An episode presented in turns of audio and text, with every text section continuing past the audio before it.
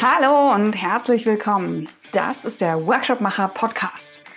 Ich heiße Anja Kessner und ich bin die Gründerin von workshopmacher.de. Hier im Podcast spreche ich mit anderen Moderatoren, mit Trainern oder mit Menschen, die verdammt gutes Material für Workshops haben. Und heute ist es Miriam Wilhelm aus Berlin. Sie ist Organisationsberaterin, sie ist Netzwerkerin und äh, macht sich gerade selbstständig. Mit Like a Zebra ist sie unterwegs. Zuvor war sie in Agenturen wie TLGG, dort auch im Bereich Organisationsentwicklung im Neugeschäft tätig und ja, hat in Person zehn Jahre Digitalwirtschaft aufgesaugt. Sie ist New Work Expertin, Expertin für digitales Arbeiten und sie stellt uns heute die Hedgehog-Synthese vor. Und ich möchte gar nicht viel vorweg verraten, deswegen steigen wir direkt ein in die Folge mit Miriam Wilhelm. Dann herzlich willkommen, liebe Miriam. Schön, dass du dabei bist. Ja, danke dir. Schön hier zu sein. Miriam, erzähl doch mal Organisationsentwicklung. Wie erklärst du deinen Job äh, Leuten, die nicht jeden Tag damit zu tun haben? Also ich sage meistens sowas wie, äh, ich bringe Energie und Leben in Veränderungsprozesse, weil mir dieser Faktor ähm, Spaß und Lebendigkeit in manchmal ja auch schweren Situationen äh, sehr, sehr wichtig ist im Job. Dein, du machst das ja schon relativ lange, du bist schon zehn Jahre unterwegs in dem Job. Ähm, hast du das Gefühl, dass dich das auch verändert hat, seit du angefangen hast? Ich bin tatsächlich nicht zehn Jahre in dem Job, ah. sondern bin ungefähr seit zehn Jahren in der digitalen Wirtschaft tätig, mhm. in sehr unterschiedlichen Rollen, also ja. von irgendwie Personalthemen über ähm, Gründungsinitiativen äh, bis hin zu Business Development, ähm, speziell im Agenturenkontext und dort eben auch viel Organisationsentwicklung. Und ich glaube, man verändert sich ähm, automatisch durch die verschiedenen Szenarien, die man miterlebt hat und durch auch selbst viel Veränderungsprozesse. Was mich, glaube ich, am meisten geprägt hat jetzt in den letzten zwei Jahren, war eine systemische Ausbildung zum Organisationsberater. Ähm, genau, und das kann ich auch allen empfehlen tatsächlich. Cool, danke schön. Und äh, wenn du schon so lange unterwegs bist und du machst ja auch gerade selbstständig, dann äh, ist es wie bei vielen anderen auch so, dass du natürlich ganz viele Methoden in deinem Köfferchen dabei hast, ähm, aber du hast ja eine besondere ausgesucht. Ja, ich mache mich gerade selbstständig äh, mit einer Organisationsberatung, die heißt Like a Zebra. Mhm. Und ähm, da geht es tatsächlich, oder jetzt in, in vielen Unternehmen geht es ja auch viel um das Thema Purpose. Also von irgendwie Purpose-Driven Organizations bis hin zu ähm, der Purpose von Organisationen und dann quasi im Kleinen die Entwicklung von Team Purposes. Und das finde ich besonders wichtig, weil es wirklich eben auch die Mitarbeiter integriert und ähm, äh, in eine tiefere Auseinandersetzung geht mit dem, warum macht man etwas auf mhm. Projektebene auch, also wirklich mhm. im Doing. Mhm. Und welche Methode hast du mitgebracht? Wie? Ähm, Die äh, Methode, die ich mitgebracht habe, heißt Hedgehog-Synthese. Mhm. Die habe ich mir tatsächlich mal geklaut aus dem Buch ähm, Purpose Driven Organizations, ähm, auch sehr empfehlenswert. Und äh, die habe ich erweitert für mich, weil wie das ist, im Workshop muss man so ein bisschen spielen und auch anpassen. Und genau, davon würde ich euch eigentlich ganz gerne was erzählen. Cool. Dann steig doch mal ein. Wofür verwendet man das denn? Was ist denn der Zeitpunkt oder der Kontext, wo du das einsetzen würdest? Ähm, Kontext ist eigentlich ganz einfach bei jeglichen Veränderungsprozessen und ähm, die Hedgehog-Synthese ähm, ist eigentlich eine in dem Kontext eine recht kurze Methode. Ne? Also von, wir sprechen jetzt so von 90 bis 180 Minuten. Mhm. Das ist für so eine Purpose-Entwicklung nicht viel. Also normalerweise kann man so zwei Tage auch locker ja. damit verwenden mit den Teams. Ähm, ich finde das aber sehr praktisch, weil man oft nicht zwei Tage hat mit Projektteams beispielsweise. Und ähm, ja, es geht um die Ergründung ähm, des Warums oder des Weshalbs. Warum macht man etwas? Warum macht man ein Projekt? Ähm, warum äh, ist es einem wichtig, dieses Projekt zu machen, auch als Team? Also es geht quasi auch um den Teamgedanken und um die Formierung eines Team-Purpose. Mhm. Okay, okay, okay. Und ähm, okay, dann ist es ähm, egal, welches Unternehmen, es kann jede Art von Unternehmen sein, ähm, aber immer auf der Teamebene. Also unterschiedliche Disziplinen, äh, Menschen, die an einem gemeinsamen Projekt arbeiten und neu arbeiten sollen oder auch schon dabei sind. Ich glaube, man kann das zu jedem Zeitpunkt nochmal machen, weil das ist auch quasi eine Auffrischung, ne, wenn so Teams die Energie verloren haben beispielsweise Oder auch, ähm, wenn Abteilungen neu zusammengestellt werden, dass man wirklich erstmal guckt, ja, warum sind wir denn alle zusammen hier? Mhm. Ähm, ich glaube, in, in, jeglichem Szenario und meiner Meinung auch gar nicht nur ähm, in der Anwendung von jetzt irgendwie Workshoppern und Moderatoren, mhm. sondern ich finde, das ist auch eine gute, einfache Übung für Führungskräfte, die das selber mal initiieren mhm. wollen. Mhm. Schön. Ja, das sind die Besten, ne? die halt nicht jemanden noch extra brauchen, der das, äh, der das reinbringt. Dann lass uns doch mal äh, Schritt für Schritt durchgehen, wie du die durchführen würdest. Du hast hier ein paar Fragen liegen. Na klar, habe ich hier Fragen liegen. Daran geht es immer am einfachsten. Also ähm, vielleicht ganz konkret, äh, wie macht man das? Also die Methode ist natürlich wie alle Methoden über so ein paar Steps aufgebaut. Ähm, Initial muss man wissen, es geht eigentlich um drei Kernfragen, ähm, die das Team, äh, was man dann zusammen in einem Workshop hat, ähm, ich würde mal sagen so fünf bis 16 Teilnehmer, also alles, was drüber geht, müsste man die Methode mhm. nochmal so ein bisschen anpassen. Ähm, und es geht um diese drei Kernfragen. Die erste Kernfrage ist, was begeistert uns wirklich an dem Projekt? Die zweite Kernfrage ist, worin können wir die Besten sein? Mhm. Und die dritte Kernfrage ist, wie schaffen wir Wert in unserem Projekt? Und ähm, man kann beispielsweise drei sich überschneidende Kreise an die Wand malen, ähm, in denen erste, zweite und dritte Frage eben drin steht. Ich persönlich mache das in Workshops meistens so, dass ich ein Viereck benutze mit drei mhm. Pfeilen ja. in alle Richtungen und dann quasi äh, in dem Viereck äh, mehr Platz habe für die Post-its, mhm. weil meistens mit größeren Teams braucht man einfach Platz. Also das heißt, ich benutze wirklich die Wände mit Tape, also mhm. mit buntem Tape, was auch finde ich, so Meetingräume ganz mhm. äh, angenehm verschönert und so ein bisschen mhm. Workshop-Atmosphäre reinbringt. Ähm, und dann habe ich quasi drei große Felder, äh, in denen die Teams dann quasi ihre Fragen beantworten mhm. können.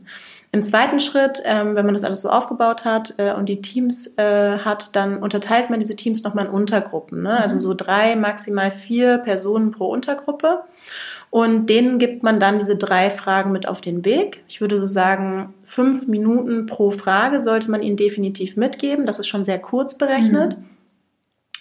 Und äh, in diesen 15 Minuten beispielsweise ähm, reflektieren äh, die Teilnehmer zu diesen Fragen okay. und schreiben entweder kurze Sätze oder eben auch Hashtags auf Post-its drauf. Also nicht die ganz kleinen Post-its wählen, die sind immer zu klein, sondern die äh, etwas größeren. Und vor allem mit Marker schreiben und nicht mit Kugelschreiber, sonst ja. kommen Teilnehmer häufig dazu, da Romane drauf zu schreiben. Genau, also da bin ich immer schon well prepared und auch sehr streng mit den Teilnehmern und nehme denen die Kulis auch im Zweifelsfall aus der Hand wieder. ähm, ja, mit ein bisschen Humor geht das auf jeden Fall. Äh, und Genau, äh, zurück zur Methode. Ähm, nach 15 Minuten sammle ich die dann alle ein und dann äh, versammeln wir uns eigentlich vor äh, der Wand oder vor dem Plakat oder was es dann auch immer ist. Ähm, und der, Reihen, der Reihe nach stellen die Teams selber ihre ähm, Hashtags oder ihre Sätze mhm. vor und sortieren die ähm, zu Frage 1, 2 oder 3 und 3. Und ähm, im nächsten Schritt, wenn alle quasi das sortiert haben, dann äh, clustert man das, also zeigt auch auf, wo gibt es Doppelungen. In dem Fall nimmt man die Doppelungen nicht weg, sondern notiert einfach, dass es Doppelungen sind, weil da sieht man natürlich schon eine, eine Wertung quasi drin, wie, priori, wie priorisiert das auch für das ganze Team ist. Und ähm, im zweiten Schritt ähm, lässt man quasi die Sachen, die am wichtigsten sind, am besten durch eine Punktabfrage, terminieren und ähm, packt die in die Mitte. Mhm. Also da, wo quasi die Überschneidung ist zwischen diesen drei Fragen. Okay, verstehe. Genau. Ähm, ich mache einfach weiter. Ne? Ich erzähle einfach ja, weiter, wie die Methode funktioniert. Ja, am Ende haben wir quasi die wichtigsten Sachen in der Mitte stehen. Mhm.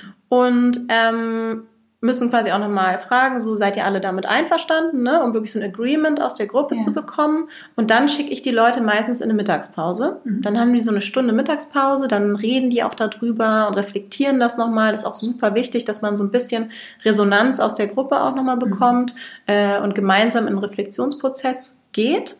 Ähm, und in dieser Mittagspause habe ich meistens so eine Art Telefonjoker eingebaut, wo ich mit äh, einer ja, befreundeten und guten Kreativen ähm, zusammenarbeite, ähm, die dann in der Mittagspause äh, drei verschiedene Purpose Statements baut Weil das ist wirklich das Schwierigste. Da gehe ich in seltensten Fällen mit dem Team rein, diese Purpose Statements zu bauen, weil ähm, das überfordert auch, ne? So diesen perfekten Satz, wenn man das nicht gewöhnt ist zu texten. Absolut. Ähm, genau, und da lasse ich das von extern machen. Also das ist quasi virtuell, die ist auch gar nicht dabei. Die macht das irgendwie von zu Hause aus ihrem Kämmerlein raus.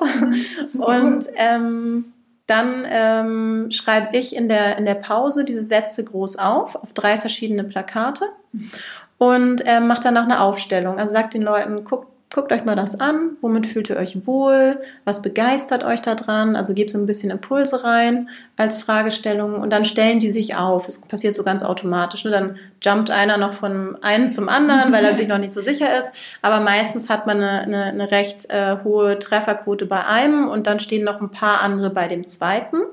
Und dann interviewe ich die so ein bisschen. Ne? Warum stehst du hier? Warum stehst du? Was würde dich denn bewegen, zu mhm. dem anderen zu gehen? Dann lasse ich vielleicht auch die, die Teilnehmer nochmal äh, Fragen, ne, Fragen stellen in die andere Gruppe rein. Ähm, und wir sammeln quasi nochmal so ein bisschen Impulse aus der Gruppe, was denn fehlt bei dem Satz. Ähm, dann kriegen die Teilnehmer eigentlich wieder eine kleine, eine kleine Pause oder wenn ich zu zweit bin mit jemand anderem workshoppe, dann gehen die schon mal in die nächste Übung mhm. über und ich mache nochmal ein Rebriefing mit der Kreativen mhm. und die passt diesen Satz nochmal auf das Feedback an. Und da muss man sagen, ähm, das ist auch schon eigentlich das Ende der Methode. Ähm, da muss man sagen, kommt sehr, sehr viel positive Resonanz, weil alle das auch sehr wertschätzen, dass sie diesen Satz wahrscheinlich nicht alleine hingekriegt haben, aber quasi das aus ihnen herauskam und das alles drinsteht, was sie quasi erwartet hätten. Wichtig ist natürlich, dass der Satz nicht zu lang ist, nicht zu komplex, dass der knapp ist, dass er sich so anhört, als wenn du da auch nach Hause gehst und irgendwie einem Bekannten davon erzählst mhm. ähm, oder deinem Chef oder wie auch immer. Die sind aber eh meistens mit dabei, also öfters mal. Ähm, und ähm, ja, da ist eigentlich eine hohe Zufriedenheit am Ende, weil das ist auch so ein konkreter Outcome, mhm. ähm, an dem sich ähm, die Teammitglieder, gerade wenn es ums Projektgeschäft geht, ähm, auch sehr stark ähm, orientieren können und auch in so schwierigen Situationen ne, darauf zurückgreifen können. Mhm. Was war denn unser Purpose? Lass uns den nochmal hervorholen. Warum war das? Warum, haben, warum machen mhm. wir das denn jetzt gerade? Genau, das ist so mein Erfahrungswert damit. Schön. Und machst du, ähm, hast du schon mal mit Teams nach einer, also wenn sie damit gearbeitet haben, nach drei Monaten, sechs Monaten, wenn so ein Projekt eben äh, läuft und mittendrin ist, mal so ein Check-in gemacht? Ähm, ja? Ja, also ich habe das ähm, tatsächlich ähm, über eine gute Freundin äh, und Kollegin bin ich ähm, eigentlich auf diesen Purpose aufmerksam geworden, mhm. habe das dann zum ersten Mal bei TLGG, ähm, eine Agentur, wo ich gearbeitet mhm. habe, in äh, den Pitch-Prozess äh, ah, mit integriert. Also ich habe da sehr viel rumexperimentieren dürfen mit ganz tollen Leuten, die sich auch immer über, auf meine Spirenzchen eingelassen haben äh, und auf meine äh, Workshop-Methoden. Und ähm, da gibt's natürlich auch nach jedem Pitch eine Retrospektive wo man dann sagt, was ist gut gelaufen, was ist nicht so gut gelaufen. Und daraus habe ich schon raushören können, dass die Leute das alle wichtig fanden, diesen, diesen Purpose am Anfang oder diesen, ähm, ja, auch so gemeinsam irgendwie eine Reflexion zu haben zu dem Thema. Ähm, das hieß damals noch nicht Purpose, aber am Ende des Tages ist es eigentlich das gewesen und auch nicht genau diese Methode, aber das ist quasi so ein bisschen der Einstieg gewesen, wo ich ähm, gemerkt habe, das ist wichtig, was den Zusammenhalt eines Teams angeht in, äh, in schwierigen Zeiten auch mhm. teilweise und deswegen finde ich das äh, essentiell mittlerweile. Gibt es irgendwelche mh, hm, Stolpersteine, in dem, also wenn äh, dieser erste Workshop stattfindet, gibt es irgendwelche Momente, wo es mal nicht funktioniert oder ne, wo, wo du sagst, irgendwie, das war echt schwer, da weiterzukommen? Ich finde, man muss das gut einleiten. Das ist nicht die erste Übung, die man macht. Das ist eher so ähm, die dritte am Workshop-Tag. Mhm. Ähm, das heißt, äh, man kann da auch ganz gut ähm, mit Übungen einsteigen, die so ein bisschen darauf vorbereiten, die vielleicht so in den eigenen Purpose erstmal mhm. reingucken, in so einer ähm, in so einem Listening Walk, dass sich zwei Leute unterhalten und auch so ein bisschen draußen rumlaufen und so ein bisschen so über ihren eigenen Purpose mhm. sprechen.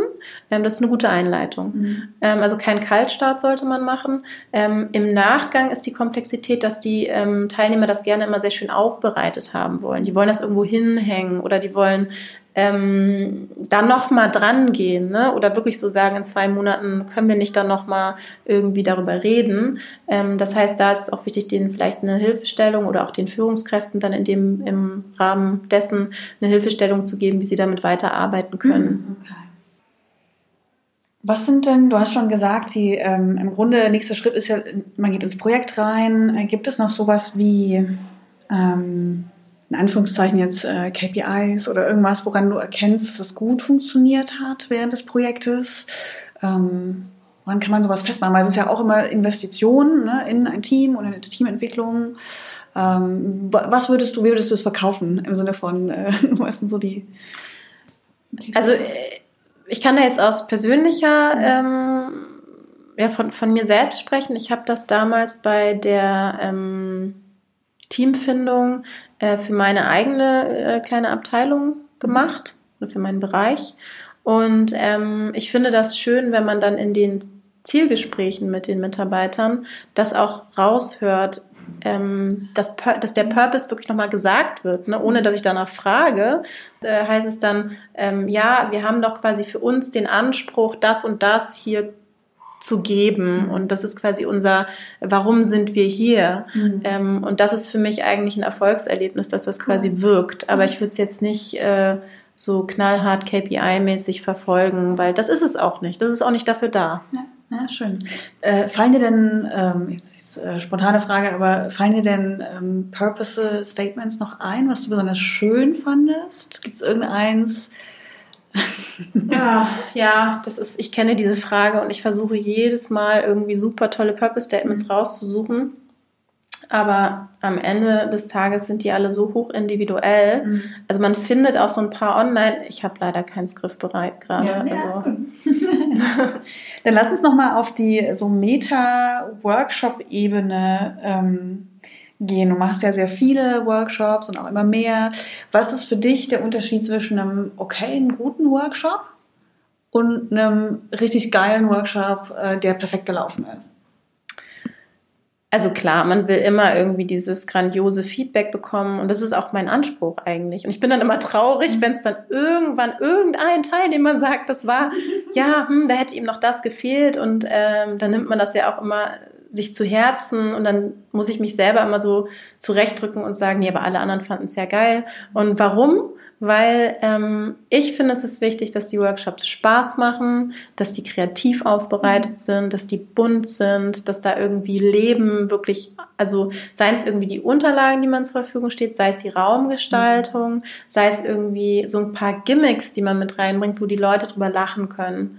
Also es sind teilweise wirklich also ich mache ja nicht irgendwie ausschließlich so Design Thinking Workshops, wo man mhm. sagt, okay, das ist irgendwie immer ein bisschen Fun, weil man irgendwie was Neues macht, sondern ich bewege mich ja im Change-Bereich, in Veränderungsprozessen. Das ist echt manchmal schwer. Da sind Leute höchst getroffen von Veränderungen und da wirklich noch eine Leichtigkeit mit reinbringen, das tut denen total gut. Mhm. Sehr schön.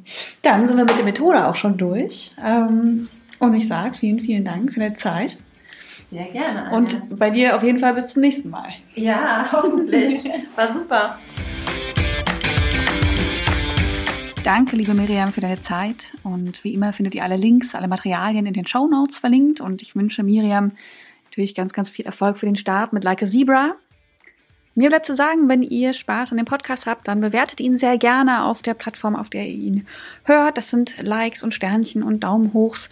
Ähm, Freue ich mich sehr drüber, um zu sehen, wo da Resonanz kommt oder schreibt mir gerne direkt auf workshopmacher.de findet ihr mich und auf Instagram unter workshopmacher. Ja, und dann bis bald. Tschüss!